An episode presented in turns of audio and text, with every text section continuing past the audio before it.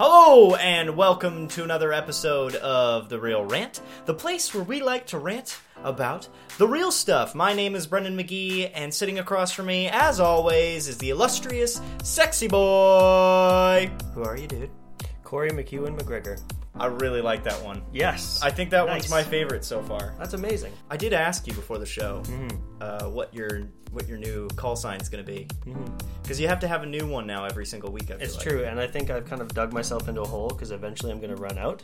But I'm, I'm going to try and get as creative as possible. Our guest is shaking his head on that one. Don't. We we definitely think that you're creative enough to be able to pull something out of your butt. Well, I mean, I can pull stuff out of my butt, but creative names, maybe not so much. Yeah, probably not. Yeah. So as always, we have a guest, and he's to the right of me and to the Left of me. And you know what, Breandan? Before you go any further, Wait, I'm going to stop you right there. well, you because, well you wanted to intro him this week, exactly. and uh, and I said, "Are you sure? Can Uh-huh. you handle it? Uh-huh. Can you take the reins of the stagecoach?" I can. Yeah? I can. Okay. And you know, I'm only doing this because I have a very particular thing about doing shows with someone I may not know. Mm-hmm. And if I'm going to spend the next two hours locked up in a room with this guy, Mm-hmm. I want to know who he is. So, you, Mister, who are you? Uh, my name is Jesse James. I am uh, the podcast host's uh, younger brother, Breandan, and an old friend of Corey's. That was a um, that was a very good uh, reference to the film that we watched this week. Yeah. So Jesse, how you doing, dude? I'm a little tired from work. Yeah. Yeah, how, how are you guys? Well, we've talked a lot about you actually on this podcast here and here and there, and uh, we haven't yet had you on. But I felt, you know what? It's the Christmas episode. What better way to give a present to somebody this year that you feel and love enough than your brother? and it's also another way to get out of giving a Christmas present. So, Uh, I don't think so. uh, well, jokes on you. I actually got you one. So that was a whole. Joke's on you, I didn't get you. Oh, Oh, gosh. snap! no, I got you something. But Jesse, he lives down the hall from all of us. Well, not Down the hall and to the left. down the hall to the left. Uh, he's a pretty cool cat, and he owns a cat. So Yeah, he does. I work- forget that quite often, but uh, yeah, we all kind of seem to forget, and the only reason why we know that she's there is when she comes out at the middle of like four o'clock in the morning and starts whining because she's hungry at really unreasonable times, or when there's a really smelly poop in the house. And I'll be honest yes, with you, definitely the cat. it's weird. Like we all use the restroom in the house. So usually she just doesn't bury it. Yeah, we all use the restroom in the house, but the one that seems to stink it up the most is the cat. Mm-hmm. Would you agree, Jesse? Oh, absolutely. 100%. It is like when she's angry, she doesn't like to bury them. She'd just like go in there and walk out and strut her stuff and just just be really proud of what she did to you. Gross. it's kind of scary. Sometimes we'll come home and we'll just be like, "What was that?" so, Corey, we've decided to change up the show a little bit. We used to have a segment called "How You Doing, Dude."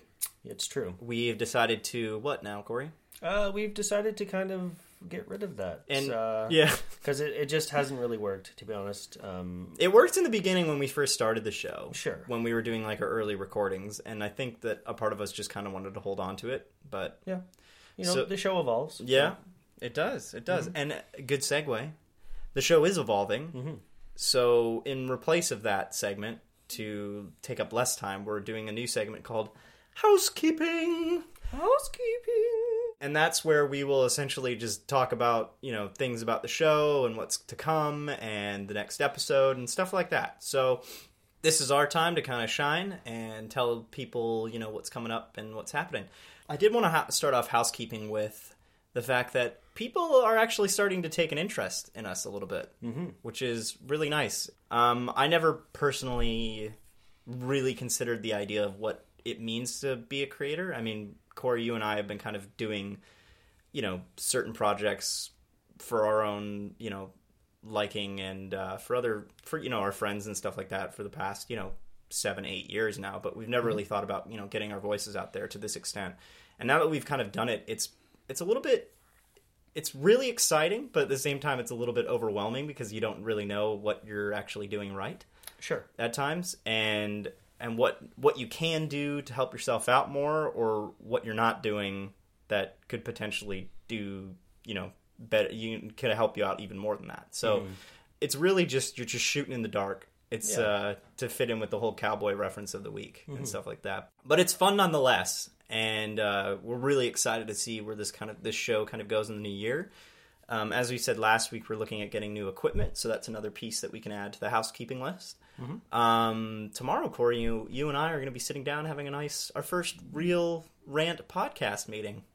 Yeah, that's true. We're uh, we're gonna sit down, talk about logistics and where we think we're gonna take The show. the show. Uh, and like you said, talking about getting new equipment uh, come the new year, probably a Boxing Day sale or two. We'll hit up and Yeah, for sure. try and add a little bit more professionalism to this. Like we said in the first episode, we're professionals at trying to become professionals. Yes. I would say that. How would you agree with that, Jesse? I think you guys have a lot of structure, but I think you guys got the right heart and soul for it. So just keep marching to that drum. Wow. I've never been more inspired. Strong Yeah. words. I Strong felt I felt a little bit of a tingle in my toes. Aside from that, but I I just wanted to say, kind of, you know, how excited we are about to see where this kind of show can go. Because again, like we we really had no idea where this whole thing would go. We just kind of were like, yeah, we'll we'll give it a shot and see what happens. You know, we've got a year lease on the our website.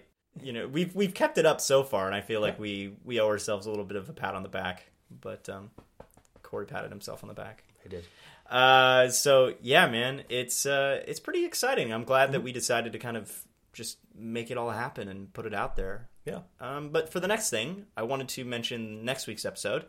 Next week's episode for our uh, New Year's episode, actually, that we will be releasing uh, on the second, I believe. So it's not really a New Year's Day episode or anything like that, but it's within the week. It'll be the first one of the new year. Yeah, So, uh, we're doing Good Will Hunting. yeah. How do you like them apples? Yeah, Nice. Oh, I get it. It's a reference in the movie. yeah. Okay, yeah, yeah. Originally, this guy who's coming on, and it is a guy, was supposed to do the My Neighbor Totoro episode, and then unfortunately I was sick, so we couldn't make that happen.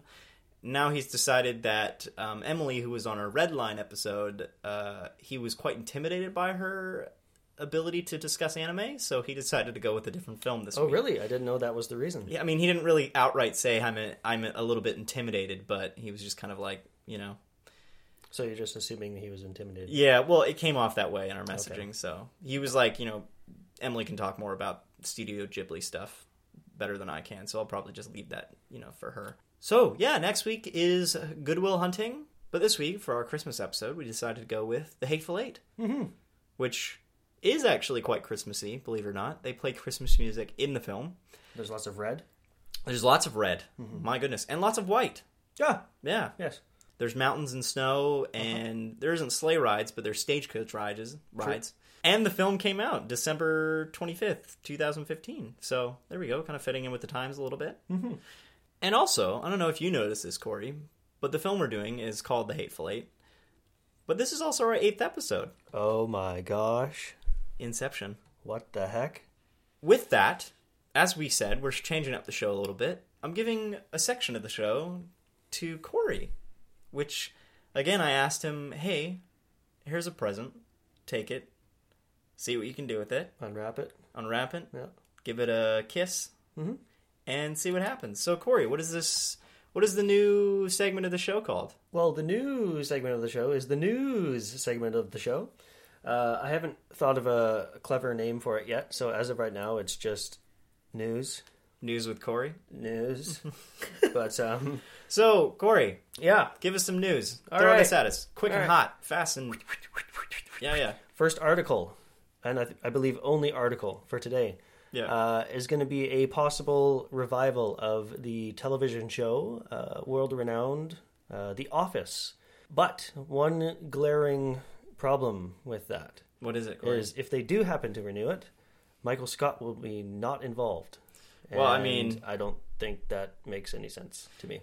They were going to do a spin-off called Schrute Farms actually with Oh, the with Rainn Wilson. Mhm. I was kind of looking forward to that a little bit to be honest with you because they had Thomas Middleditch in it who's also from BC from where we're at. okay, He he's from Nelson, BC. okay. Uh, which was kind of exciting, but I mean, obviously that didn't fall through. It didn't do too well, but in the uh, early stages of productions, I guess uh, early screenings didn't, you know, catch the eye of the consumers. Hmm. So unfortunately, it was n- a no go on there. Yeah, I mean, I feel like that makes sense because, for me personally, the The Office is Steve Carell is the best character, um, and everyone else is perfect as a side character. I'm not sure, it, it- like the same thing for when Joey had his own spin off from Friends, Yeah. where it's like I don't think any one character can maybe hold their own show. Well, I don't know, Oh. man. Like, I think that if you get into the later seasons of The Office, because I've watched it Mm-hmm. numerous times, and so has Jesse. And I haven't seen it all the way through, so maybe I'm not the best judge. But Um, but we've watched it like numerous times through, and if you get into the later seasons, especially during like Pam and Jim's wedding, Michael's kind of like a background character okay, who adds a little bit of comic relief here and there. But they focus a lot later on in the seasons uh, to do with a lot with, um, you know, other relationships in the show. They make it more about a mockumentary about everyone in the office rather than just Michael Scott. Michael as the center core. Okay. Because like originally they focused on him in the first season. As Yeah. this, like the spotlight was on this guy. Yeah. Uh, and, and then it just the other characters started emerging more, and the writers started adding more depth to people, and it it got just way more in tune with what the audience wanted as well. Yeah, and I think I don't know. It's just it's quite exciting to hear the possibility of them bringing it back, but I'm just not 100 percent sure where it'll go because I think if you're going to bring it back, then bring back obviously bring back Dwight, Jim, and um, Pam. But I don't even think I think the uh, John Krasinski, the guy who plays Jim, he's actually got a new show that he's working on right now called he's doing uh, Jack Reacher, I think, for Amazon Prime right now. So I, I don't think. I wonder if that would even be a possibility for him. But again, it's only in talks over at ABC right now, so we don't we don't really know what'll happen. So, yeah, but it's exciting nonetheless, but also not exciting because who knows what'll happen.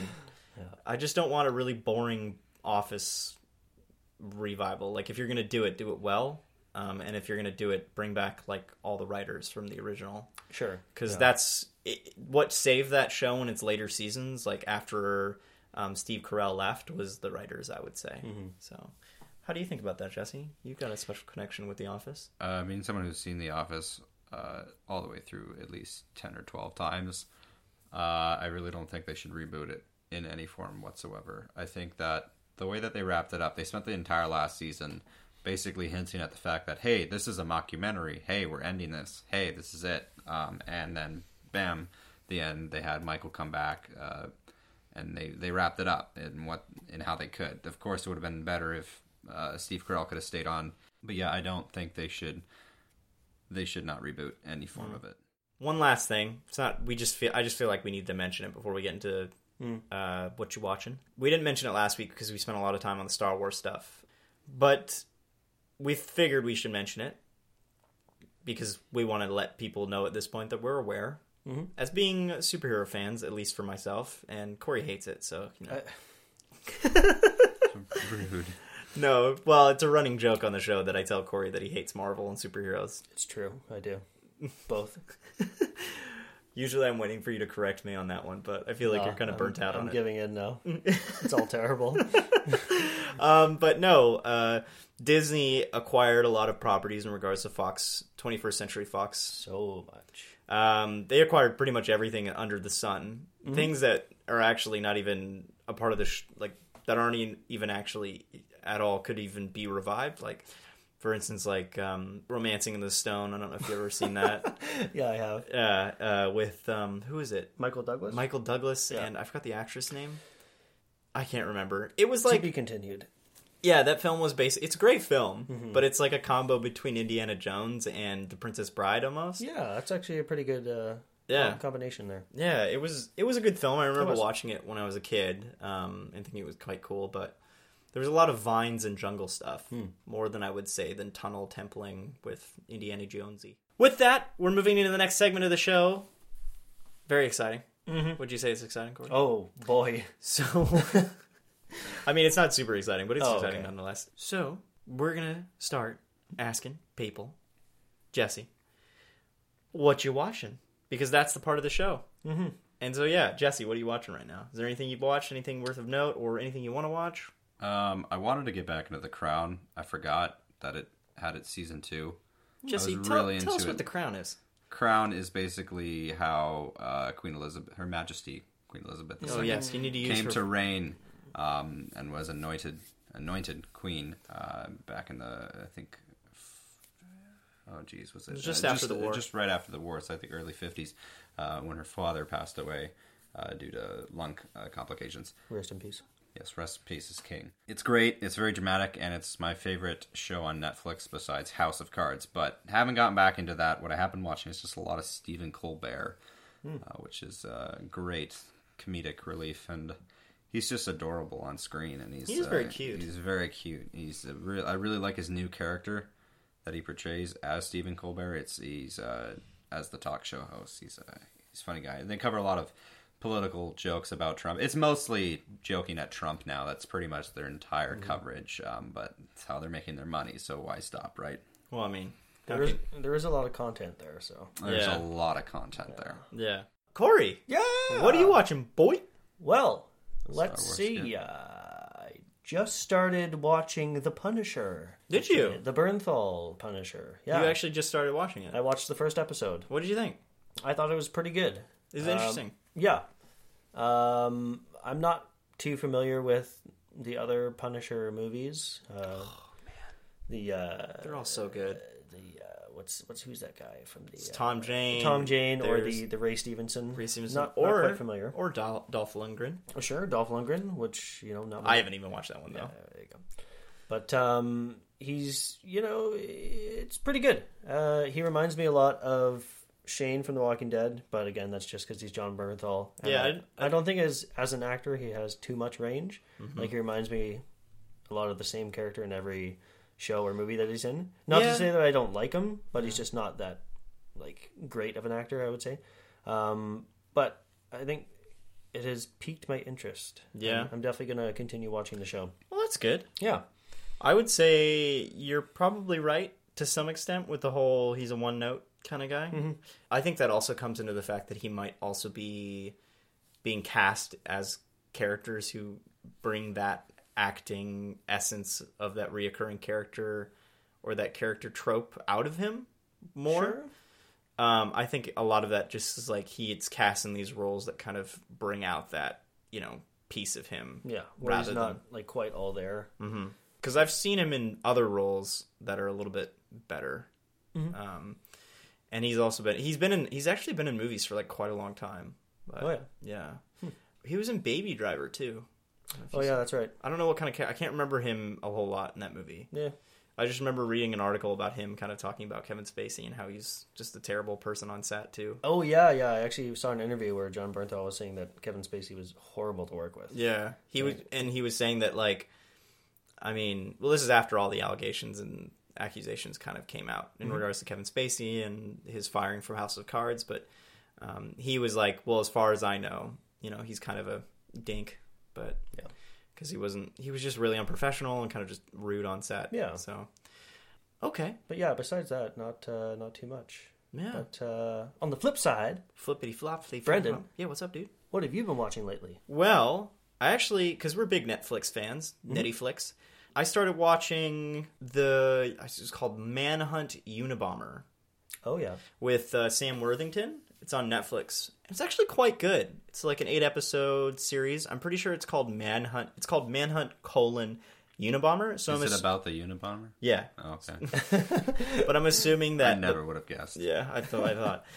I would have thought that. I, I think that the show is called Manhunt colon because at some point they're going to switch. It's going to be hunting like for a man's colon. yeah, Yeah. in the Unabomber's bombs. no, I think that uh, I think the Unabomber or the Manhunt Unabomber, the Manhunt colon mm-hmm. is meant to you know say that this show is going to probably It's be, going to be a series of is- different manhunts. yeah, Yeah. or like it's going to be an anthology series. But Yeah, so yeah. far, it's actually like quite good. Okay. Yeah, no, Sam Worthington's actually quite good. He he plays that. I, I've been noticing a lot of these tropes within these characters that are being underestimated within their agencies that they're working for, especially in the FBI, where there's this trope where they play this character who's kind of like very you know secluded into their work and almost very um, I don't know how to put it very internal like and kind of awkward. Mm-hmm. And Sam Worthington in the show kind of reminds me at times as the character from Mindhunter, Okay. but I would say that Sam Worthington's character is a little bit more um, shy, I guess, with his Oh. opinions and stuff like that. Okay. So, but I would say give the show a watch. It's actually quite good. Um, it's only eight episodes, so you wouldn't really have to worry about it a whole lot if you want to try and get through it. I think I did like three episodes yesterday while I was doing the laundry, so Oh wow. took a long time to do the laundry. Yeah. Anything else? Uh, we watched another episode of Godless. Yeah, we did a little update on that show. Yeah. I'm still liking it a little bit. I'm not super crazy about it, but uh, it's It's kind of weird because the first episode was Really good. Yeah. Yeah. The second episode, I gave, did nothing for me. Mm-hmm. Uh, the third was a bit more of an up, uh, and then the most recent one, episode four, was again kind of like eh, nothing's really going on. I Yeah, there's really no- care for it. It, it's weird because the show, as far as I can tell, is it's a character show, Mhm. but there's a lot of times where there's not a lot going on to really kind of drive these characters and really kind of discover more about who they are. Because in the first episode, we really get a sense of, you know, okay, these are the characters and they're very individualized and things like that. But then when it comes to like, but then when it comes to like, you know, later on episodes, it's almost like there's no more development past that stage that was Yeah. so intense in the first episode, and that's kind of bothering me a little bit. I mean, you get a little bit of Jeff Daniels, a little bit more in the um, newer episodes, Daniel or the later episodes. There's always like a really good, you know, Jeff Daniels scene. The newest episode, the episode four one that we had watched, um, the last scene was really kind of what really did the whole episode for me. I don't know. The whole episode was really kind of just didn't really need to happen. There was just a lot of. I just feel like a lot of stuff in this show. There's things that are happening that aren't really necessary, and it's almost like, like why are you spending this much time on these things when they don't really matter in Yeah. the grand scheme of things? Like it, it almost seems like there's going to be a really huge event in the last episode, but there's uh, nothing. but they kind of like like that idea is what they based the show off of, and they kind of built backwards from it. And they're Yeah. like, they were like, I don't really know what to put in, so let's just put in some like stuff so that we have a, like a runtime to fill, kind of thing. yeah, You know, I, that's a really interesting way to put it, and, I, and it's kind of scary because sometimes that's how a lot of films are actually developed, is like from the end to the beginning, and that's mm. okay. You just have to be able to do it properly. And I would say films, it's it's easier to do that with, whereas mm. if you're doing an episodic show, you're kind of it's almost like you're wasting people's time. sure. Um, I mean, I, I'm not saying I'm not going to try and finish it through at this point because we're there's only Oh, I'm going to six finish it because there's only six episodes, so we've got we've got two more left, and then but Yep. we'll give her kind of like I think we could probably do like a full review on the show maybe um, in the next couple of weeks here, or Yeah. kind of just give our full thoughts or something like that. Sure. because it is the one show that we've watched together um, and mentioned the most on this show. So. Mm-hmm. I, I also started getting back into this other show, um, which I kind of put down for a couple of years, and it, the show has ended now. It's called Turn Washington Spies. I was watching it for a couple of years, the first two seasons on TV, and then I decided to kind of put it down and give it the wayside, um, and throw it to the wayside, I guess. Uh, just because I had other stuff that I was going on at the time. But now that it's kind of finished, I think I'm going to try and see it through. Um, it's a bit of a historical drama, a little bit of action adventure. Um, and it stars Jamie Bell, who you may remember him from movies like uh, Jumper. um, he's actually like a really, Uh, you know, I wouldn't remember him from films such as Jumper. but he. Isn't that That's the only that's thing- the only movie I can remember. That's him the only. from. That's the only film that I can really come off I the thought bat. Hayden Christensen was in that one. Yeah, but so was Jamie Bell. Jamie Bell. Jackson was in there too. Yeah, Whoa. That was I gotta watch that movie. I would say that's not actually that bad of a film. Does Does Hayden Christensen cut off Samuel L. Jackson's hand in that film film as well? No, but something close to happens to it. But yeah, it's a good show. Give it a watch. But it's definitely interesting to kind of look at it now and see where the Americas come from and things like that, and kind of really understand and then relate it back to where you know the history now and kind of see like why people are upset and like you can- you can really kind of understand the the divide in the country um, when you watch that show and you compare it to now now like today's history. So, but with that comes the best part of the show. What is that, Corey? It's the time that we talk about the film. The film of the week. The film of the week. The film that we have chosen for this week and are going to talk about, and I've already mentioned many times already. that's right, is, you guessed it, The Hateful Eight. Magnificent Seven. Oh, whoops. The Magnificent Seven. No, it's definitely the Hateful Eight. God, the Dirty Dozen. It can get real confusing. when we- Ocean's Eleven. Ocean's Eight. Okay. But anyway, the film we're talking about is The Hateful Eight. None of those silly ones we said afterwards. Corey, Yes, that's me. are you excited? I'm so excited. I like this film. Yeah, Um, but maybe don't say that yet. well, it's fine. um, Usually that comes at the end. that's true. Yeah, Uh, I think we're going to go into yeah, the um, explanation of the. I don't know. Whatever. yeah. Corey's Corey's trying. To, I'm just watching Corey try and. He's watching me struggle. Um, it's quite funny. I was like, oh no no no, go ahead. so actually, hold on, Breandan. Put out your hand. Yeah, what's up? Put out your hand. You're tagged in. Okay, cool. Take it from so, here. So this is the part of the show where we go and ask Jesse um, specifically why he kind of picked this film, and uh, you know, yeah, just give us give us a reason and what what's going on there, and yeah, the who, what, when, where, and the howsies. Um, so my elder brother introduced me to Quentin Tarantino films, uh, except for the time that when You I might was- want to specify the older brother situation. uh, my older brother Brennan yeah, that's me. um, introduced me to Quentin Tarantino films at a younger age. Uh, besides the one time that I watched Kill Bill three or two all the way through, I want to watch that. when I was. Did I say when I was eight? When I was eight years old, I What? watched it, and that was prior to my brother showing me that.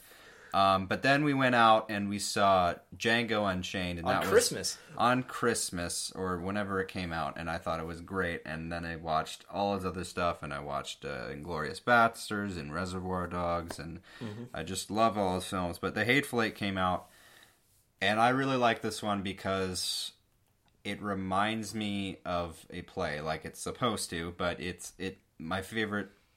The, my favorite part of the fact of this movie is that it all takes place in one place, pretty much. Yeah. It- it's all in one setting.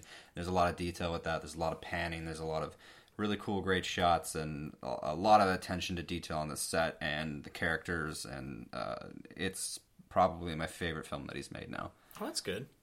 I'm actually glad that you mentioned the how I introduced you to this because if you hadn't said it, I was just going to mention it. But yeah, no, this whole this Christmas episode that we're doing, this is the Christmas episode that we're doing.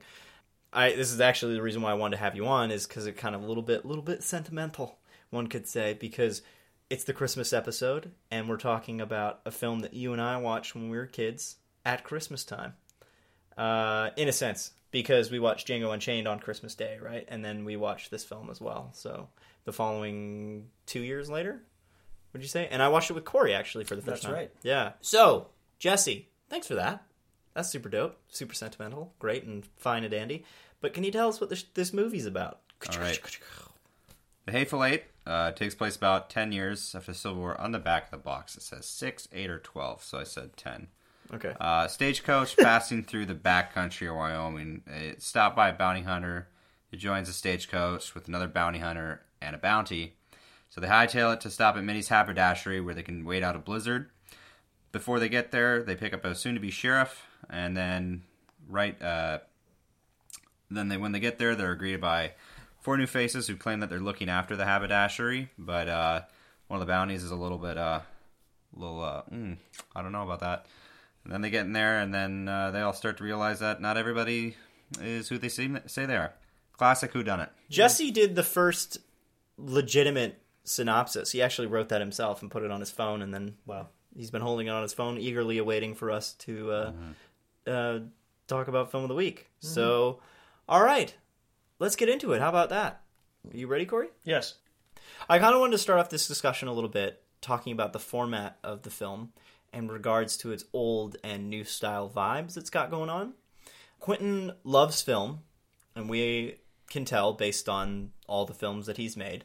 Uh, a lot of his films are very much representations of old film and old classic film mixed in with kind of a newer genre and then his own kind of like style mixed in there as well. So I would say Hateful Eight is a perfect representation of this kind of old and new style vibe that he was really able to bring out. That actually works quite well to a point where you know it's a Quentin Tarantino film, but you also can kind of feel like it's a new age Western film.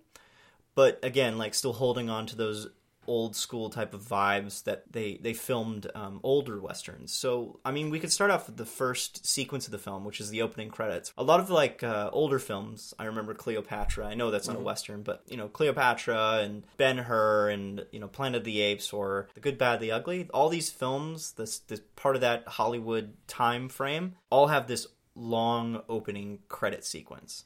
And Quentin's kind of known for these long s- opening credit sequences, but this sequence is just I don't know, it caught my eye because it's just it's a really long shot of it was Jesus on a cross, It's a right? crucifixion. There Yeah. was a zoomed in shot of the crucifixion, And and, it- then it pans away and zooms out at the same time. Yeah, and that pan as it pans out, you see a stagecoach in the distance kind of slowly coming by as well. As the music starts in that close-up version of the crucifixion shot, the of Jesus, it's the music's kind of like very slow and and then it builds and then it builds and it builds and then it builds and then the stagecoach kind of comes into full full view um, and goes by the crucifixion scene. I don't know what you guys thought about that and how you maybe felt. That I don't know if you've ever seen The Good, the Bad, and the Ugly or these older kind of style of credits uh, scenes or these credit opening credit sequences. It reminds me of watching The Magnificent Seven or any other kind of old spaghetti western kind of feel. Mm-hmm. It also gives you like a good like. I don't know if it's like if it was a, a thing to get people to settle down or something in theaters, mm-hmm. but it, it really lets you like tune to the movie so you're like ready to intake it all like almost as if it's like a, a, a tuning fork just getting you to f- listen to that fork and get you ready for it and i i liked it Yeah, I I would. It's it's interesting to note that we look at today's opening credits, um, and they're very like almost not even really, you know, really interesting to kind of pay attention to. i just want to get them over with Yeah, it's almost like you want to get them over with, but it's almost like with Quentin Tarantino's films, they're they're an event almost.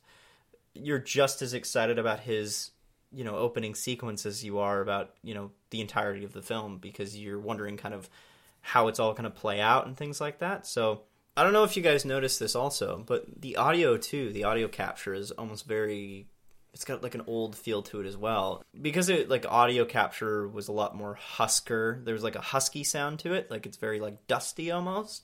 I don't know to simplify it in words there um, but it felt that way kind of at times in this film. And i don't know if it was on purpose or not. It almost felt like they were doing extra audio capture in post production for these characters to really kind of heighten the volume in regards to their voices or have a more softer feel in regards to the background sounds because there's so much going on like there's horses always in the background or there you know There's constant wind as well. oh gosh yeah They want you to hear. There, there's so much detail with the sound, and uh, that's that's also something I point out. There's so much detail in this set. Like you can see their breath. It's in a refrigerator. There's snow. There's lighting. And there it there's so with the sound, I could, I would expect them to overdub and make it like the voices, their characters speak loudly, just like in a play. Yeah. You you overemphasize your voice so that the audience can hear you. It's almost like that. Yeah, I mean, mm-hmm. like you say, even even if like you're whispering on stage, you still have to be loud enough for people to hear it. And all, like, yeah just in case like a mic fails. A fails whisper is like a whisper. yeah I am whispering right now. Yeah. I would say it adds to the quality of the film as well in regards to how how much time was put into giving it that, you know, old school vibe.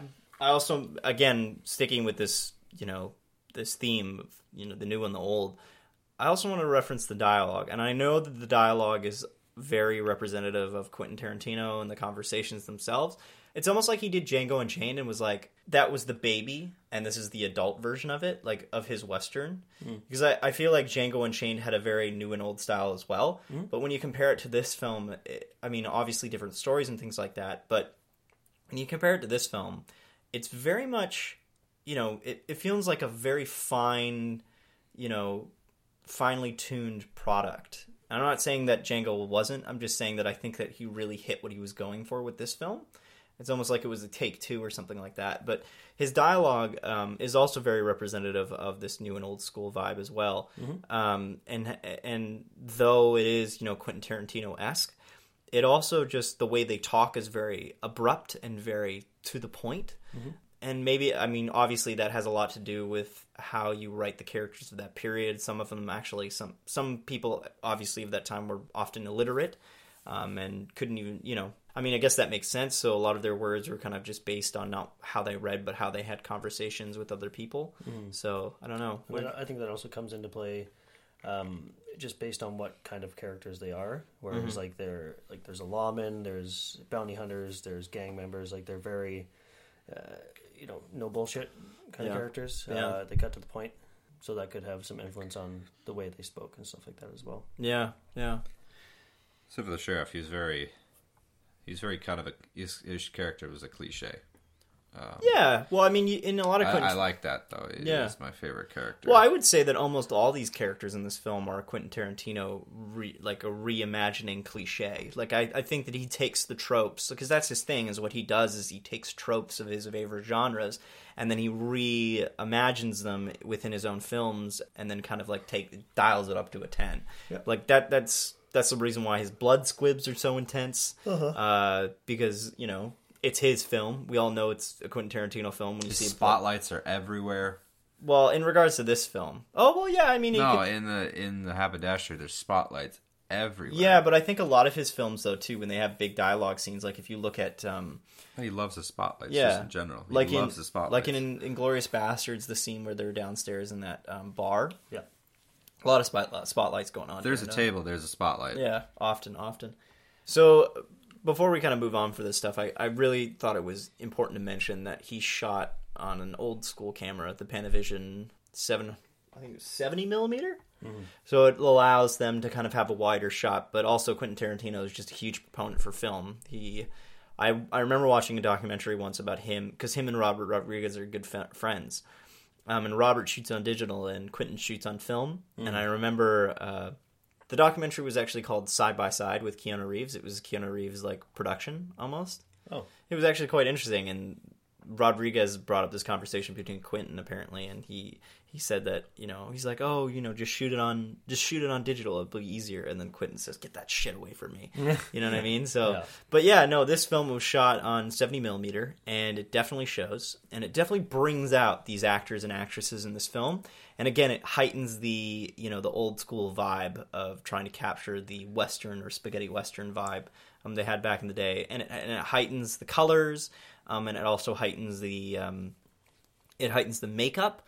Um, we get a real crisp look at makeup, um, and it looks really cheesy, like um, Daisy Domergue's character. I don't know the actress's name. Do you know? Je- Jennifer, Jennifer Jason Lee. yeah, Jennifer Jason Lee. She has a black eye when we first meet her, and the black eye look. It's very hard. It's a very- very hard makeup. Yeah, it's very like harsh looking. And at one point, I remember mentioning to the boys that I was like, it would be interesting to watch this in black and white, or just Yeah. kind of like a really hard grain, like a, like get the grain of the film a little bit, you know, rough or something like that, like a Charlie Chaplin film to see kind of how would it all look to that to that extent. I think with the 70 millimeter uh, filming technique too, uh, it really encapsulate the feeling that you're viewing a play.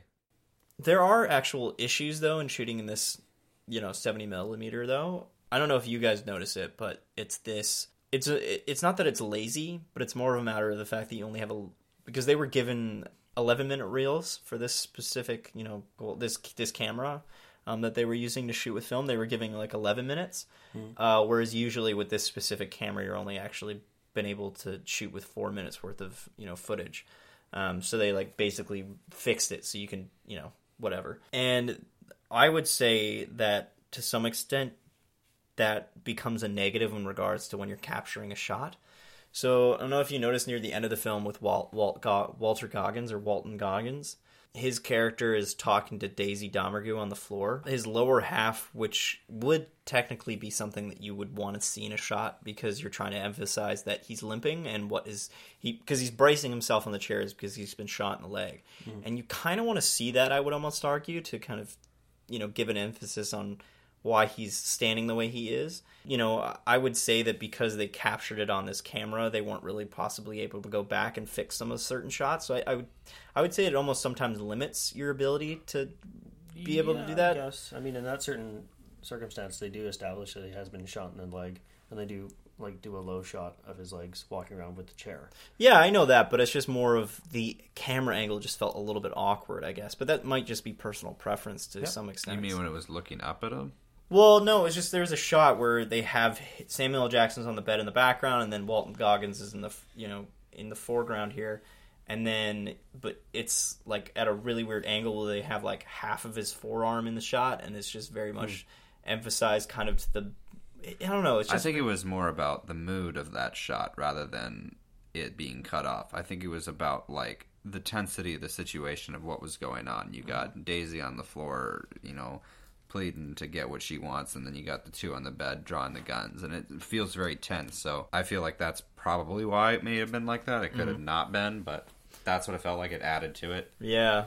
I don't know. It's just it's difficult sometimes because you know film like you you get what you capture in a day. You don't get to look back at it right away because you have to go in and get it developed and you know look at your dailies and stuff. Mm-hmm. And it's really difficult sometimes. And you deal a lot with continuity errors because you can't always go back and recreate you know your lighting and all that other jazz. So when you get your film back the next day, you're just kind of like, well, you either have to go with it or you got to scrap. You know, you have to remake it. And sometimes if you're cutting in between old and newer shots, you kind of just have to go with what you got.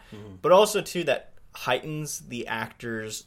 Uh, want to kind of give the best they can as well because you only actually have a certain amount of time to shoot um, and if, say, you know, you don't give them everything you can in that one day um, that you like as an actor or actress, you know, you really can't go back because you know you have to basically reshoot the whole scene again because the lighting and lighting is just a huge issue for film, I would say.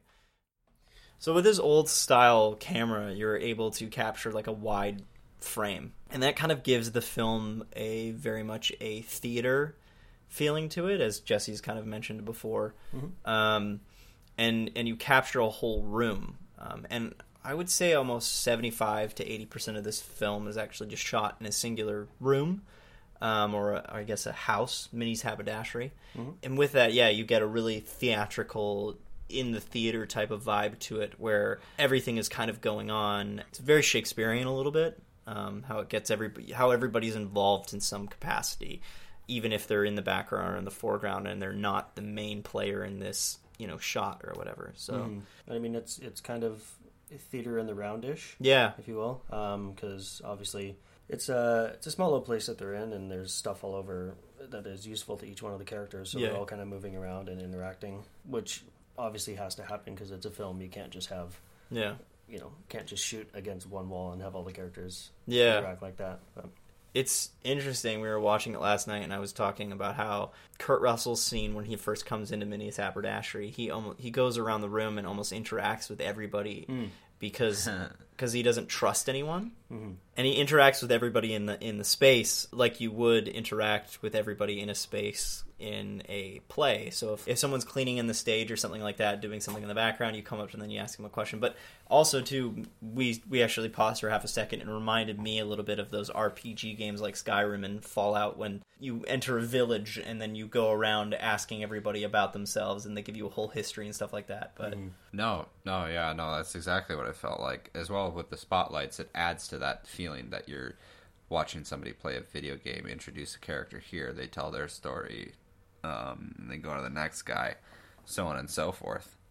I think Kurt Russell definitely, though, in just in that feeling, tried to establish himself as dominant figure, and then he does. He wraps it up with his whole, "All right, everybody, this is Daisy Damergoose. She's wanted for yada yada yada." yeah, and, um, yeah, it's quite interesting. I actually heard that when they were early production stages of this film, um, or I watched a uh, in-depth Hollywood exclusive video of um, him and a bunch of other directors at the time because The Revenant came around out around this time as well. Quentin Tarantino in this um, you know this piece basically he was talking about how you know after he's done his tenth film because he said he's only going to make ten, but you know that he wants to kind of you know do writing or do play work and things like that. And he mentioned that this film would make a really terrific play. And and it really does. And i think it would really translate really well. And it's it's interesting because you almost watch his films and you don't really get that theater vibe um, for some of his films but then sometimes you do.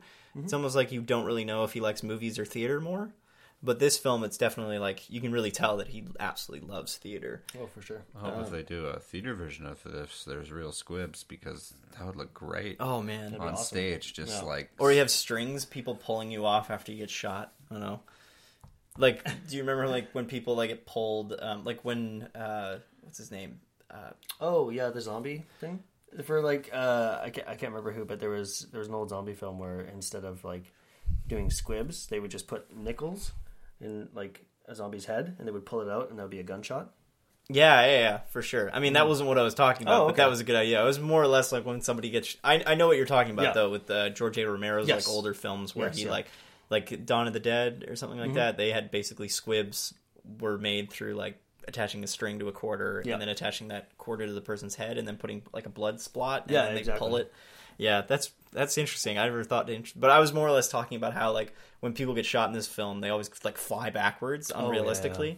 Um, oh, I see what you're saying. yeah, yeah. Like in Some- Django? yeah, like in Django, when Django shoots that Miss sis- Hilda. just say Sing bye- about Miss Hilda. Bye, Miss Hilda. and- but he shoots her. Shoots her at an angle that would have That shot her sense at all. towards a corner uh, into, into the archway. Yeah, and then but she gets pulled out of her room. She gets Yeah. pulled out by wires very comedically, and it's it's meant to be funny. Yeah, it's sure. hilarious. Yeah, and that's sometimes is like when you watch a Quentin Tarantino film, you feel like, okay, well, is this? You're supposed to take every character seriously, despite the fact of how dominant the character feels and how how realistic and interesting the character is.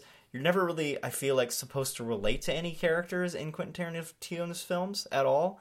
I almost feel like because they're all a bunch of idiots to some extent. I I don't think any character in Quentin Tarantino's films are very much any characters you're like, oh yeah, yeah, totally relate to that guy, or Yeah. you know, I mean, like more. I don't think they're idiots. I think it's just you can't really relate. They're just so exaggerated. they're that- so exaggerated, but also you can relate to them more in the sense of like, oh yeah, I agree with his point there and things like that. Like I remember I was having a conversation about you know tips, tipping people, um, and uh, I remember Steve Buscemi's rant in the beginning of Reservoir Dogs talking about how the reasons why why he doesn't tip people when he goes to a restaurant and how and all the other guys at the table kind of you know bicker about how that's a stupid thing. And i remember when i was in high school that was a reason his his rant was his was my reason that i didn't tip for like two years that, during high school. Then i realized like, that that's not a good thing to do. But but corey um, you and i had been talking about before the podcast uh, this idea of the chekhov's gun theory as well. Mm-hmm. Chekhov's gun i don't know why don't you uh why don't you mention to the people? And it's a big it's a big deal within theater. Film, yes, I guess so much in the sense that they relate to one another because, you know, one spawned from another. But I don't know, Corey, why don't you tell us about Chekhov's gun? So Chekhov's gun is a uh, a dramatic principle that states that every element in a story must be necessary. So the kind of like setting up of certain things that will pay off later in the film, and irrelevant elements should be removed. Yeah. uh, elements should not appear should not appear to make false promises by never coming into play. Mm-hmm. Yeah, basically just saying that anything that's kind of laid out or introduced at the beginning or middle of a film or play Yeah. should be used constructively later. So, like, basically, if you introduce a gun in the first act of the play and you put it down, it has to be used at some point, most likely in the second uh, act of the play, so that way you can have a climactic third act. In regards to this film, Jesse, could you name the Chekhov's gun for us? Oh, the coffee. Yeah, so there's a reoccurring conversation throughout the entirety of the film. Someone poisoned the water hole. Yeah, that's the other thing is it's someone poisoned the water hole. It's kind of interesting how he plays on that, you know, old style western, you know, saying is somebody poisoned somebody poisoned the water hole. I know that's from like Toy Story, but that's a big that's a big western. There's a snake in my boot. yeah, yeah. There's like a there's like a that's like an old school like western, you know, trope saying or whatever. And it's funny because in this film it's coffee. Uh, and the and then he plays that in with how the coffee, you know, acts as this Chekhov's gun because the coffee in the film is mentioned so many bloody times. Yes. Like it's Minnie's world's famous, you know, coffee, and um, when they walk into Minnie's haberdashery, uh, John Ruth, the hangman, drinks some of the coffee that Bob made, uh, and he hates it and he spits it out. It's almost like this coffee acts as like this center stage throughout the entirety of the film. Its colors, uh, the color of the the the canteen that it sits in, the quite picture- prominent. It's it's a big deal because it's a bright bright blue.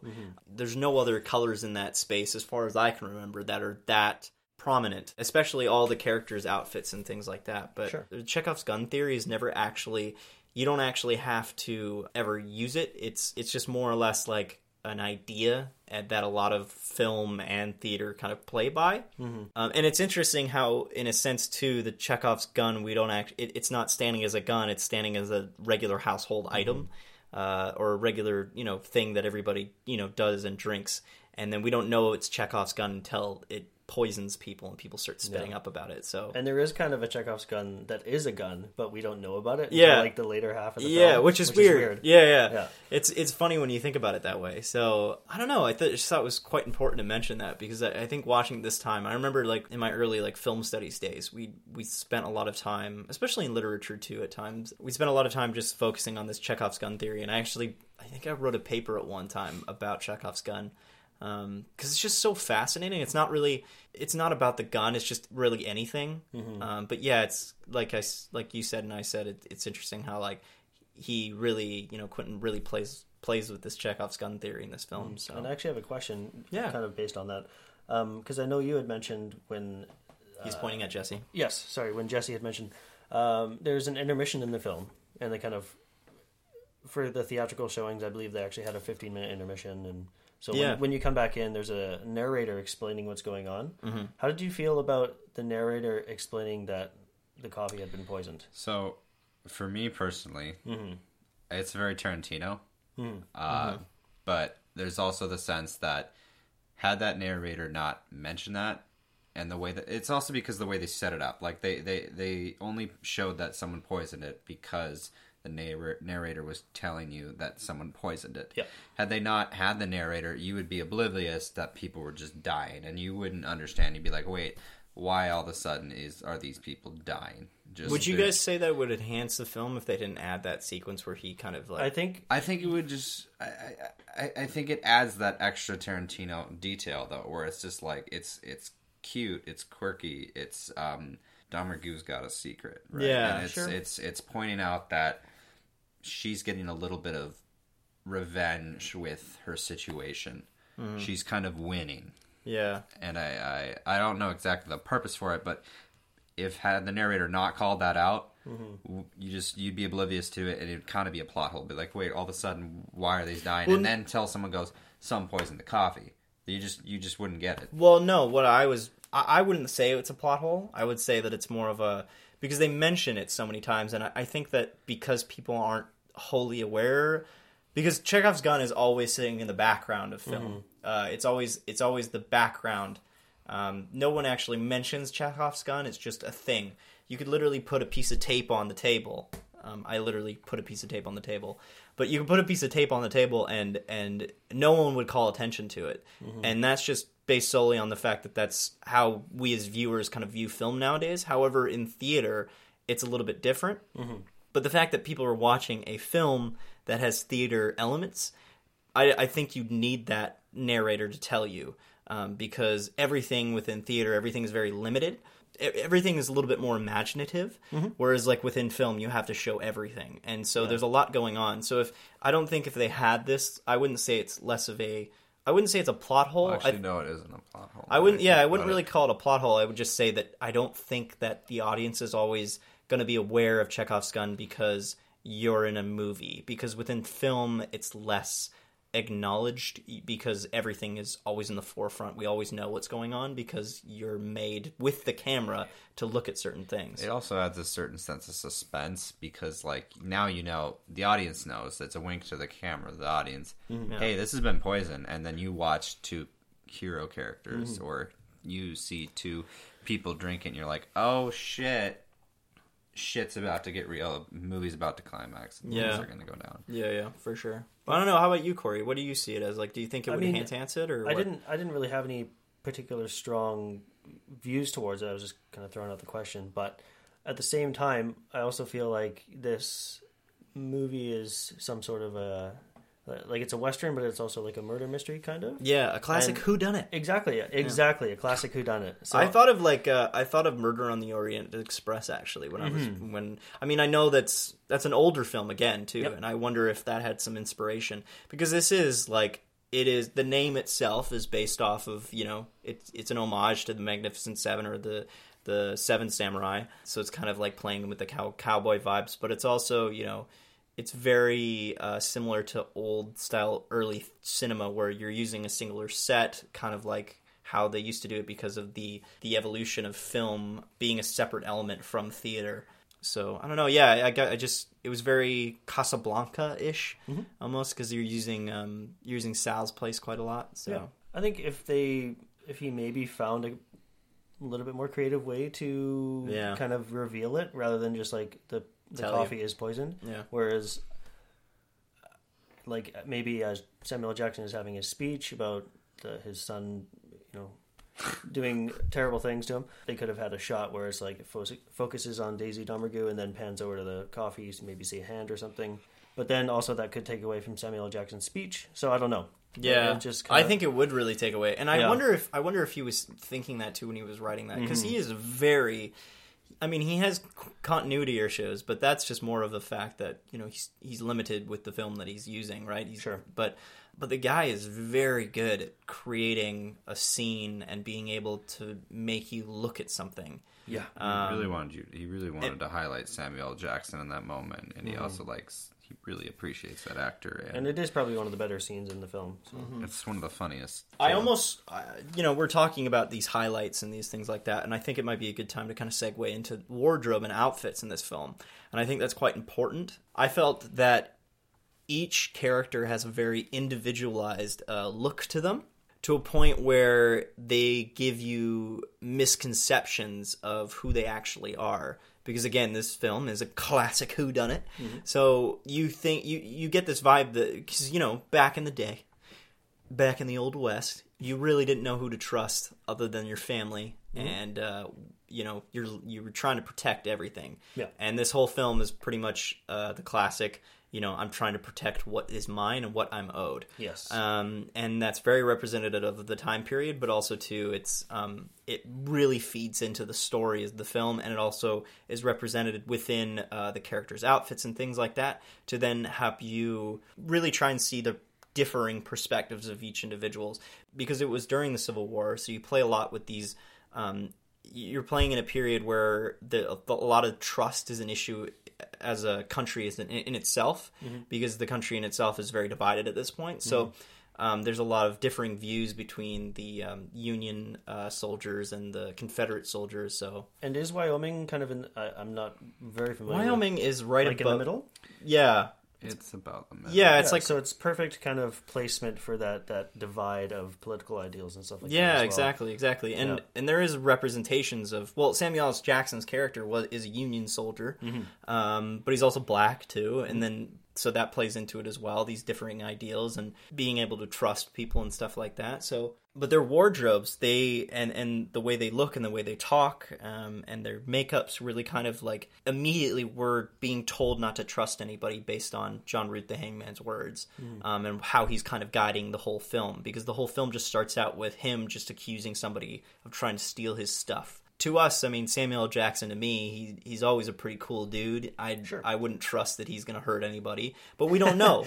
but we don't know, right? So, um, and and I mean, being being who I am, I was on the side. I would be more inclined uh, to to have the similar ideals as Union soldiers as opposed to a Confederate soldier, obviously. So um, I'm going to obviously put more emphasis into trusting that character as opposed to Wal- Walton Goggins' character. Sure. But again, they're they're completely different people, and then they end up coming together at the end, which is really interesting. So Which is actually something I wanted to say. Uh, I don't know if it was on purpose. It probably was. Maybe I don't know. Uh, but how at the beginning of the film you have Walton Goggins and Samuel L. Jackson really not liking each other. Exactly. And eventually they do come together. And uh, once they after there's that whole shootout, Mm-hmm. once they shed their kind of initial uniform, they're both on the bed. They're wearing very similar kind of outfits Yeah. with the black vest and the white shirt and stuff like that. So I thought that was kind of a cool touch as well. Yeah. Yeah, it's really interesting how they kind of like come together right at the end there because they have complete differing differing ideals um, to a point where they're very um, like he's calling him the N word like the whole film. Th- their outfits seem to almost create a misconception of of who you should trust. John Ruth the Hangman is the very his, his outfit is very much uh, um, you know Outlaws. it, it's not outlawish. It's it's just more like we're introduced to him first, so we have more warrant and merit to trust his opinion as opposed to anybody else's. And so then we're basically going upon outfits and how people look in regards to how he sees other people. So you got Confederate soldier and a black Union soldier, and then you walk into Minnie's haberdashery and you get a British gentleman who, with a very fine British voice, you just assume is a very nice guy uh, Sure. based on how he talks, but then he comes out to be this asshole. Um, and then you get this Mexican guy, Senor Bob, Senor Bob. and then you have the rancher character who I actually thought who's played by Michael Madsen, who I actually thought because I, I knew that this film was going to be very thea- theater esque when we got into this, but you also know that because of that, something's going to happen at some point or another where things are going to kick off, and when you immediately meet all these characters, you're immediately trying to figure out okay who's who and who's doing what, right? Um, and I just kind of wanted to ask, like, when you guys watched this film for the first time, who did you think you know, were the the Who Done It guys in this film was, you know, I don't know, because I definitely didn't think it was Joe Gage. I think that everyone was trying to make us think it was Joe Gage, but Yeah, I thought it was. I, I feel like I thought it was Tim Roth yeah, because he was kind of overdoing it to a point where he's Yeah. like, "Hey, I'm not. I think I'm a nice guy." And also, just from previous films I've seen him in, he's been kind of a creepy guy. he always plays the double agent. Yes. he was uh, he was The Reservoir Dogs, he was He was- a double agent. Yeah, he was a double agent. He was playing um, Agent Orange, or no, he was he was playing. He played Mister Orange in the Mr. film. Orange, yeah. Jesse, how did you? How, who did you see were, were the culprits in this film originally? Uh, I definitely think it was Tim, just because his uh, his demeanor and uh, the way that he was moving about the room and introducing himself, and the way that he questioned and the hangman, like, "May I see a warrant?" It just was. It's off putting. You're like, okay, this guy's got some stuff up his butt that he's not. hi- He's hiding some things right now, and Yeah. you're just like, you're definitely. So it's more of like and, a and two- then and then also I thought it was him and the the Mexican. Uh, what was his name? Senor Bob. Senor Bob. Senor Bob. Amigo. Uh, Senor Bob definitely had some things going on because Samuel Jackson, the wisest of the whole group, kind of pointed it out right away when they were in the stable, and they're like. Huh, it's weird that Minnie's not here. That never happens. And same with uh, Sweet Dave. He's not here either. That's weird because he never leaves his seat. Yeah. I, I really like the film's ability to um, manipulate you, make you keep on guessing who should we trust because everyone is very different looking um, in the haberdashery. But I would I would say that you know Jesse's point and your point, Corey, of you know obviously pointing at you know Pete as the culprit or not Pete. His name's Pete in the film. It's like Peter. Oh, Oswaldo. Yeah, but his name's actually like like Oh, Pete the Englishman. yeah Pete the Englishman or something like that. Oswaldo Mobray. Yeah, but I I felt that he was too good to be true character, mm-hmm. so it was obviously going to be him. But I also felt like that Senor Bob, because of how simplistic his name was, hmm. I almost didn't feel like he was even Mexican. Like I almost felt Yeah. like because of his his overacting. Oh yeah, his accent was so like heavy. Yeah, and it felt very like cliched and almost a little bit racist. A, a little bit, yeah. Yeah, oh well, what's the Tarantino film without racism? yeah, Exactly. yeah. Like, it was uh, he- so over the top. he was talking. He was talking very much like a like a cliched version of a cholo. yeah, yeah. Yeah, and you're just kind of like, all right, like where are you going with this? So that's a good segue actually um, to go into criticisms for the film with racism and stuff like that. You know, Quentin has also been criticized quite a bit for using the N word within his scripts. I've watched documentaries, or I've watched sorry interviews with uh, Samuel. Jackson having conversations with interviewers, and them talking to him about his thoughts on um, Quentin's use of the N word within his films. And Samuel's pretty much said, you know, if you're not willing to say it to me, you know, or say it out loud, then we shouldn't have the conversation then. Almost like taking a cold hard stance. It's like, okay, if you really want to approach this topic, then you need to be able to actually like approach it properly. Sure. And I know that's probably difficult for a lot of people just because, you know, being white males and things like that, um, having the conversation about the N word holds a lot of weight. And whether or not we should actually be the people to be talking about it, anyways. So I don't know. His approach, I think, is warranted because there's a lot of like a lot of intensity behind that word. Spike Lee has actually come out and said that he'll never watch a Quentin Tarantino film because they say the N word in it. Like he came out as a big deal. He was just like, I'm not going to go see Quentin Tarantino's film because uh, Django Unchained because it's just disrespectful to my ancestors. Yeah, and if, to me, that's just a bit of an ignorant kind of response to that. Because, I mean, It's a If- timely film. if if you have watched Quentin Tarantino movies in the past, and you know he worked with Samuel Jackson and stuff like that, like he's not using it as disrespect. Like Yeah. he's, he's using it because they're obviously time period movies hmm where it's like, yeah, white people would say that all the time. They don't Yeah. care. They don't like black people. Do They you think that respect them. then that, that then that comes down to the fact of like I, I would agree. I wouldn't say it was necessarily erase ign- history. Yeah, I wouldn't say it's necessarily ignorant. I wouldn't really use that word, but whatever. Mm-hmm. But I would say it's just more like to each their own. That's your opinion. But I Sure. would say having your opinion, you should be a little bit more educated with the fact that like you should go and see your film, his film, and mm-hmm. see and develop opinion that way, as opposed to just immediately ousting him as as a racist or offending your mm-hmm. ancestry. Because I would say yes, in some of some context, he is using the word that it isn't properly being used um, at times. I wouldn't say in either one of these films, as far as I can remember, at least in Hateful Eight, just because that's the closest to mm-hmm. memory. I would say him using that word within the film and how he uses it actually is very appropriate. Yes. Um, I don't think there was a time where I didn't feel like.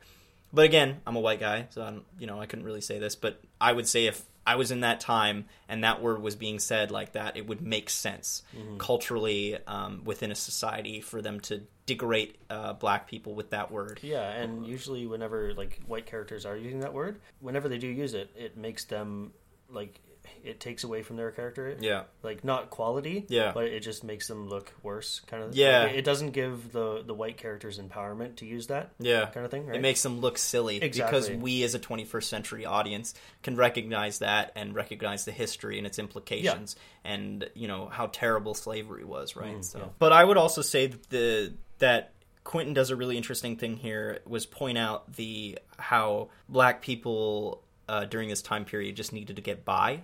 Uh, mm-hmm. without almost not really getting noticed, but if mm-hmm. you were getting noticed to some degree, like Samuel Jackson's character in this film being like a what was his rank in this film? He's a major. Yeah, he was a major, and a major being a black a, ma- a black man being a major is kind of a big deal, I mm-hmm. would It's say. a huge deal. Yeah, so time.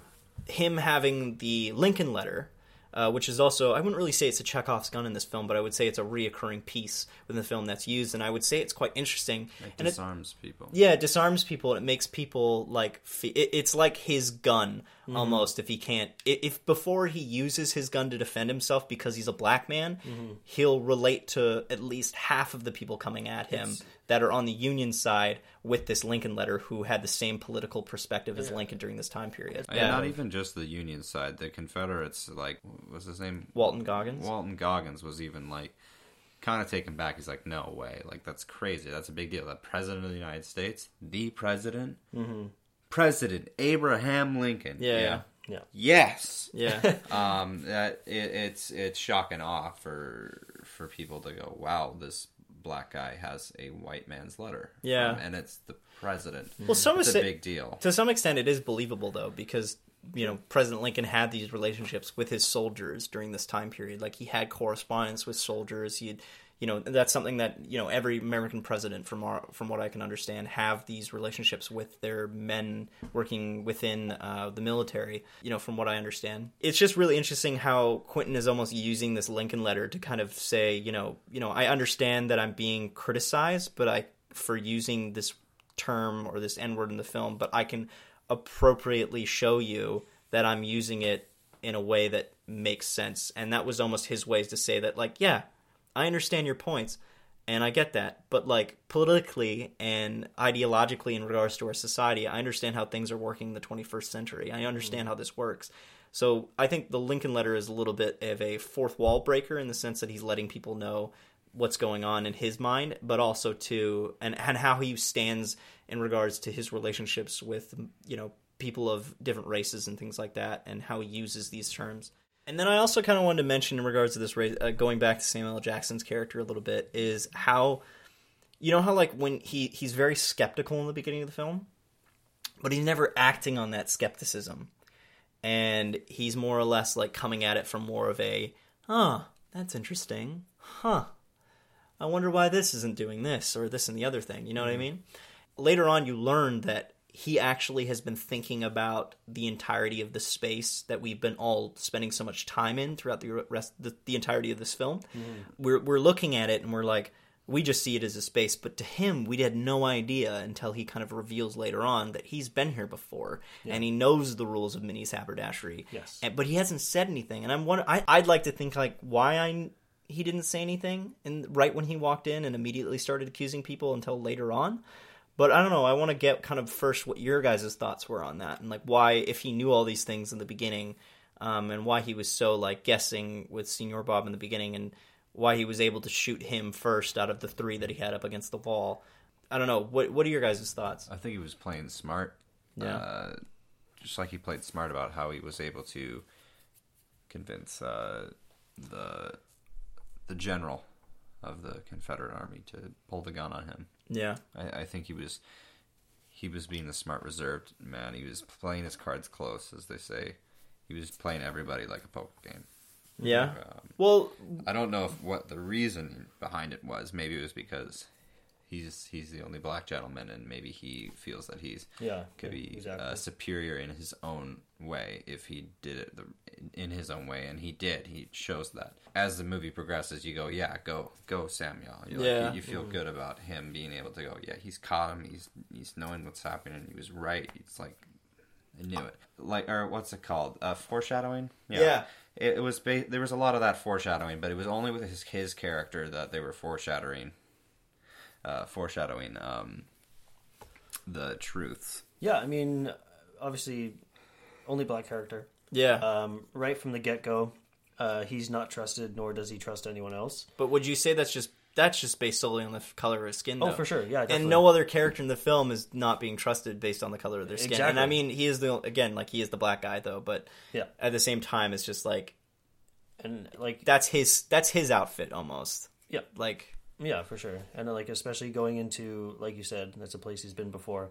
Going into a familiar situation and being so unfamiliar with it, you're going to hold all your cards close, yeah. right? Where because there's a room full of people you don't know, uh, in a very strange situation, so you're going to pick your points to kind of reveal information and and make uh, allies with people or whatever the case may be. I mean, I do agree with Jesse. I think, it, yeah, and you, it, it plays a lot to do with the fact that him being the only black man, he's going to hold those cards closer than other characters just because he's got more people pointing the gun at him just because he's black.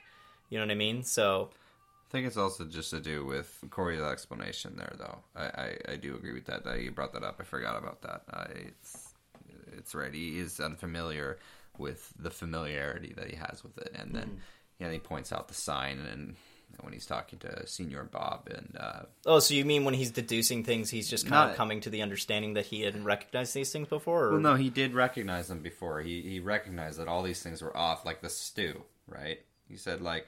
It's funny how that stew tastes like Minnie stew, right? Yeah. But he also a- he also asked about the stew right in front of Senor Bob in the barn. Yeah. And then he was also questioning about Yeah, why are like- they away? Like for example, if you're going over to a friend's house for a get together, Yeah. you walk into the room And your girlfriend's there's- phone signs into their Wi-Fi. You have questions.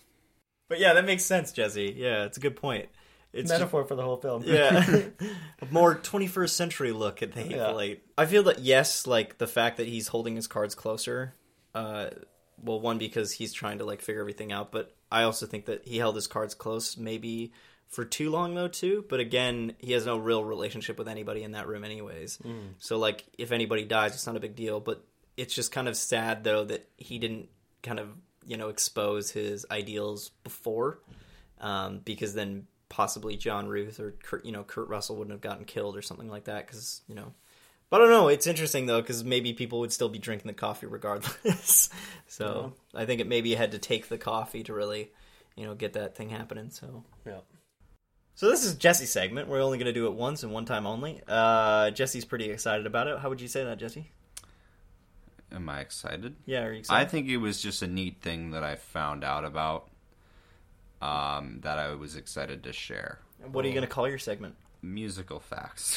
Oh. Well, Jesse, you are a musician. yes, sir. We hear him in his room every single day, plopping down on that guitar, Yeah. Or smacking it, I want to play. smacking it, and giving it those He strings. actually came into my room one night uh, singing a Tiny Tim song, trying to scare the shit out of me. because Corey doesn't like Insidious. I love Insidious. It just well, he doesn't like out. that one scene. It's really about Domergue and her guitar. In the movie, there are some. There's a good old piano in there. It's nice. Uh, has that honky tonk kind of sound to it, and then there's also the uh, guitar, which is a, a Martin guitar um, um, by C.F. Martin and Co. Now that guitar was lended from the Martin uh, Archives Museum. Car- guitar was made around 1870s, and the fun thing about that was that uh, Domergue or Jennifer, what's her name? Jennifer. Jennifer Jason Lee. Jennifer Jason Lee, thank you, Corey. Uh, she got to practice and learn on that guitar for realism and for when she actually got to play it because it sounds beautiful when it's played in the in the scene when she's singing um, Botany Bay, which is also a song that came out in the 19th century as well. Oh. But Kurt Russell is listening to Jennifer Jason Lee. Jennifer Jason Lee uh, play this song, and he gets a little upset after she plays a second verse of it, Hmm. where he uh, she says uh, She uses his name, she uses his name John. uh, like "You'll be dead behind me, John," Yeah. and This is um, after they find out that he's been poisoned. yeah. Or sh- after she finds out he's yeah been poisoned. this is this is the fun part of it. So which adds hint hint to the camera and the audience. Um, he picks up the guitar and smashes smashes it against one of the pillars.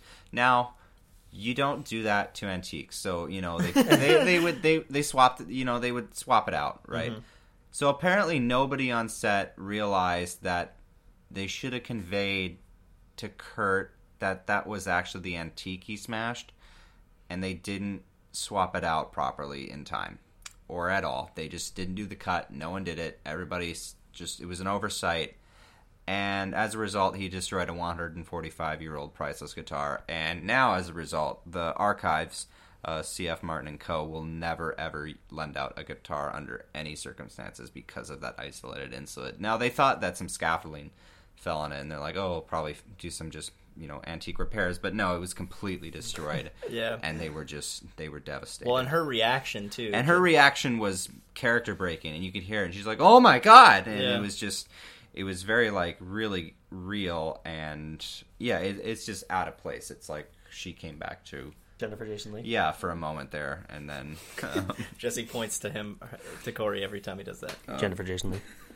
Um, it, it's it's a fun little thing I I learned I heard about, and then I did some more research on it because I was just like, wow, that's really terrifying Well, to you- hear that an antique got destroyed like that. yeah, Jesse's a big. I'm the film buff of the family, whereas Jesse is the Loves musician. antiques. But we're both artists, so it counts. Corey, what are you? Uh, I'm a guy who lives with you. I don't. I don't do much well, but sometimes You don't do much well. I don't I'd do say- much I'd well. say you're a, Sometimes you're a I do drawer. things. You're a I, good I've been known to drawer. draw. You got a you've got an artistic hand to you. Yeah, He's sure. artistic. Yeah, It's only my left one, which is unfortunate because I use my right to to draw. So, yeah. but um, bum, Jennifer Jason Lee. With that comes the end of our discussion of the Hateful Eight. How do you guys think we did? Covered a lot. Great, Yeah, super, awesome. yeah. Fantastic. So our next segment is everyone's favorite segment. Oh, it's called "What Does Your Mom Think?" But in this case, it's "What does your Carmen think?" And your meaning, your Carmen meaning, my Carmen meaning my girlfriend. So we're gonna get her on the phone. Hi, What's your name? Carmen. Yeah, and who are you to me? I am your girlfriend. Well, that's pretty cool. So Yeah, pretty Hey- cool for you. you watched The Hateful Eight with me, and what were your thoughts of the film? I thought it was a bit long.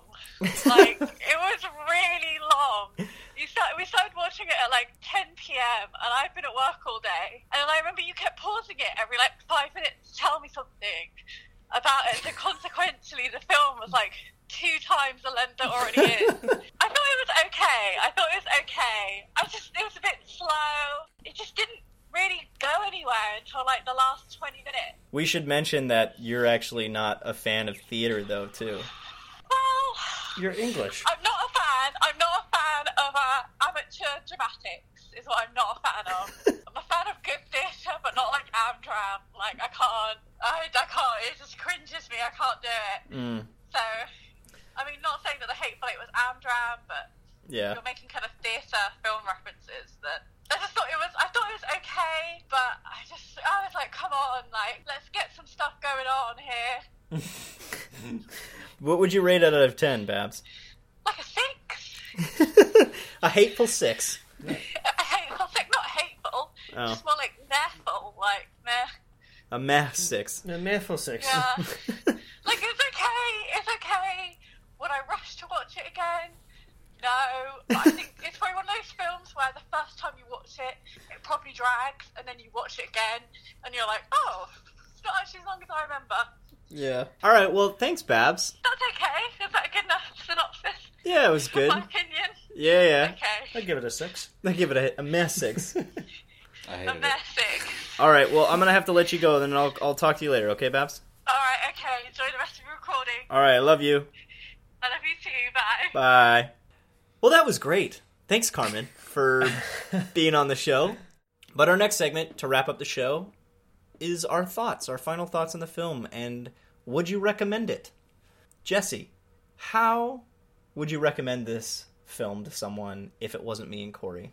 Do you uh, like Tarantino? Uh, who's that? He's a good uh, movie maker. He made like Inglourious Basterds and Django, some of his recent stuff, and uh, Reservoir Dogs. Pulp Oh yeah, I've heard of him. Yeah, yeah, you'll like this. It's pretty bloody, but it's uh, it's a little slow, but it's a lot of fun. A lot of a lot of attention to detail. You'd you'd like it. I- That's- it's, that's it's just word for I- word, I- that's how he would that's recommend. word for word actually how I recommended it today at work. Corey, Yeah.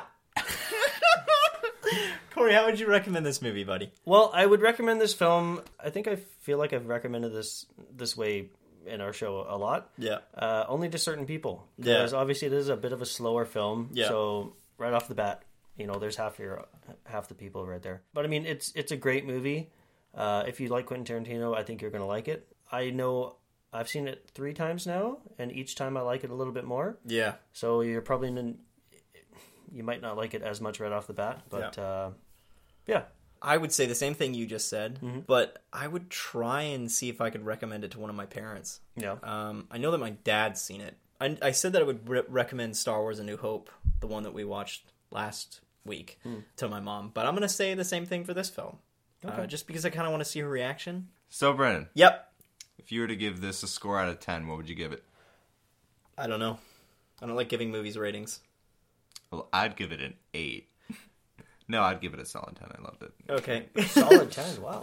this guy's a good I joke. just had to get the whole eight joke in there somewhere. Uh, Oh, yeah. With that comes the end of the show. But I did want to say, before we close out here, a great big thank you to my little brother, Jesse James McGhee, who himself has a cowboy name. Would you say, or an outlaw name? Yeah, it was named after my great grandfather, Jesse James, who was a farmer, cowboy kind of boy, and he was named after the Robin Hood esque bandit, uh, Jesse James himself. Uh, yeah. Well, that's pretty cool. So I wanted to say thank you, though. Appreciate appreciate your coming on the show. You're welcome. It's a long time coming for sure. We've been talking about you enough on the show. Yeah. Thanks, partner. Yeah. Pilgrim. So Corey, No. where can they find me aside from sitting across from you? Oh damn. Uh, they can find you on the old Twitter. Yep. At Breandan underscore McGhee. That is B R E A N D A N underscore M C G H E E. Thanks, Mom and Dad. And Corey, where can they find you? You can also find me on the Twitter at Corey McEwen one. Because you're number one, boy. Number one. But Corey, they can also find us at thereelrant.com or send mm-hmm. us an email at thereelrantpodcast at gmail.com. Mm-hmm. Send us something nice, mean, or in between. We do not care. It's all juicy just the same. We just want one. Yeah. just, I'm going to send you an email now that I know you Okay. have email. just just just a nice old Just email. Send us something. You can also find us on The Reel Rant on Instagram because we have an Instagram account now. Uh huh. Very exciting. Yep. Mostly just pictures of me and uh, Corey looking super fancy Sure. doing the podcast, and me sometimes occasionally looking tired and crazy because I've been up real late editing. He so- doesn't. He doesn't sleep much, Well, it's not that I don't sleep much; it's that I'm not a huge fan of sleeping which is insane to me. unless I'm actually sleeping. That's usually when I'm a fan. When I'm sleeping, I'm a fan. Uh, but other when you're than that- sleeping, you're a fan. yeah, How do you do it? I cool people down. That's insane. Anyways, but that's it for today. I hope you had a great time with us talking about the hate plates. Jesse, is there anything you want to say before we sign off? Oh, goodbye. Okay. Nice. And, and Corey, anything you want to say? um. uh, nope. Okay. Well, thanks, gang. Have a good night, Rantiers, and we'll see you next week. Bye.